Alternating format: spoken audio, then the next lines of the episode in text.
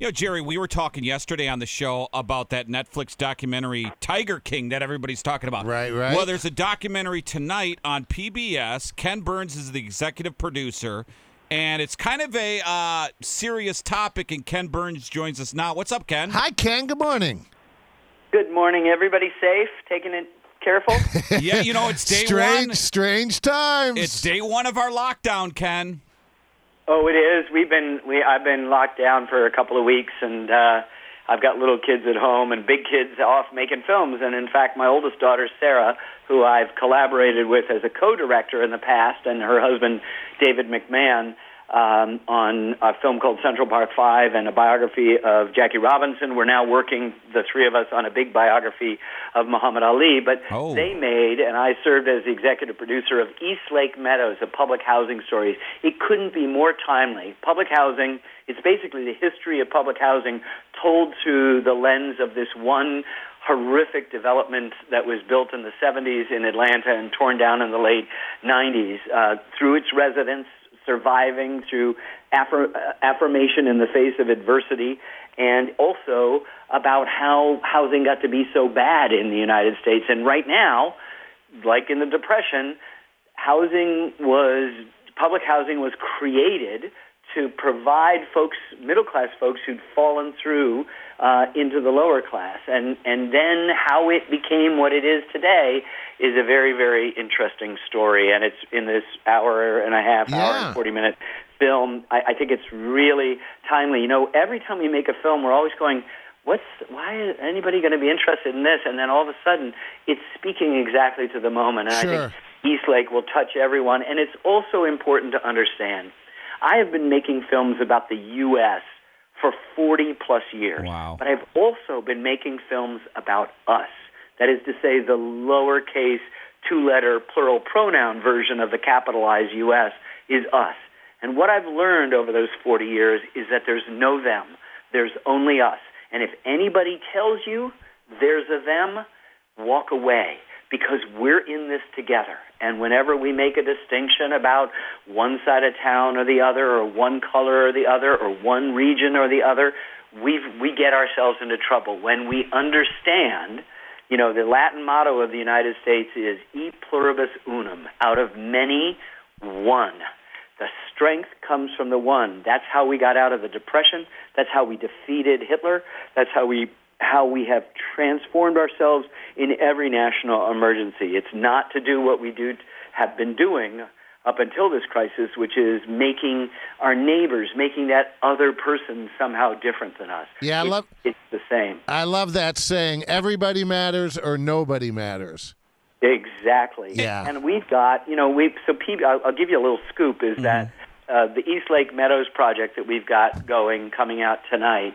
Um, i then on Thursday night, PBS is preempting, they're going to make the announcement um, soon. They they preempted all their regular programming on Thursday nights, and they're going to play. Uh, History Night with Ken Burns. So they'll be available for streaming if you can't sit.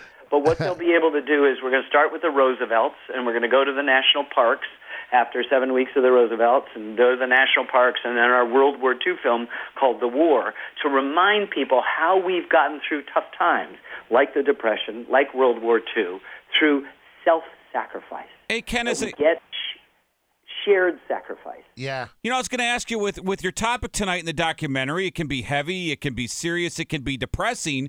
As a documentary filmmaker, obviously, do you want to go down that route and show people how heavy and serious it can be, or do you try to put a positive spin on serious topics? Well, every every cloud has a silver lining. And so you'll find an amazing story of human beings, just like you and me, who are facing the worst sort of obstacles, and their affirmation in the face of adversity is so inspiring and funny and wonderful. So, yes, this is a serious topic. So was the Civil War.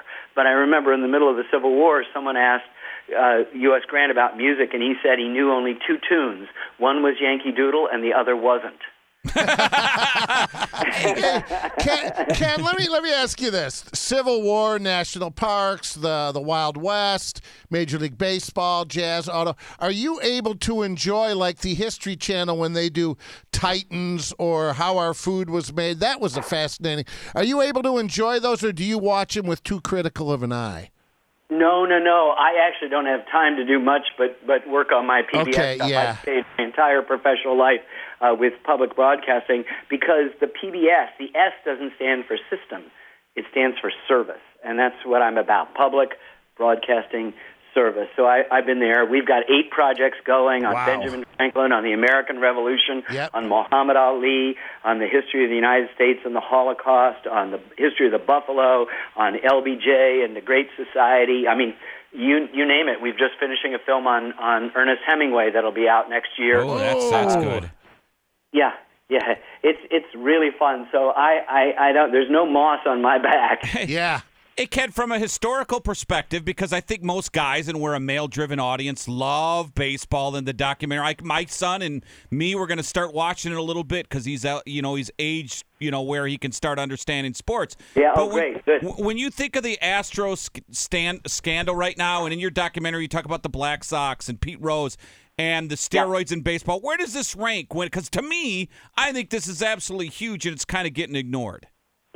It, it, it's huge. I, I think it's been ignored only because this new crisis has taken over. I think you'd you'd you'd hear a much bigger drumbeat as the season was beginning. Yeah. But I'll tell you that Bobby Thomson's home run. Bobby Thomson knew what pitch Ralph Branca was going to throw to him because the Giants had a sign stealing Really? system, and and Dave admitted it, and we we broadcast that in, not in the original baseball series, um, but we did it in our update.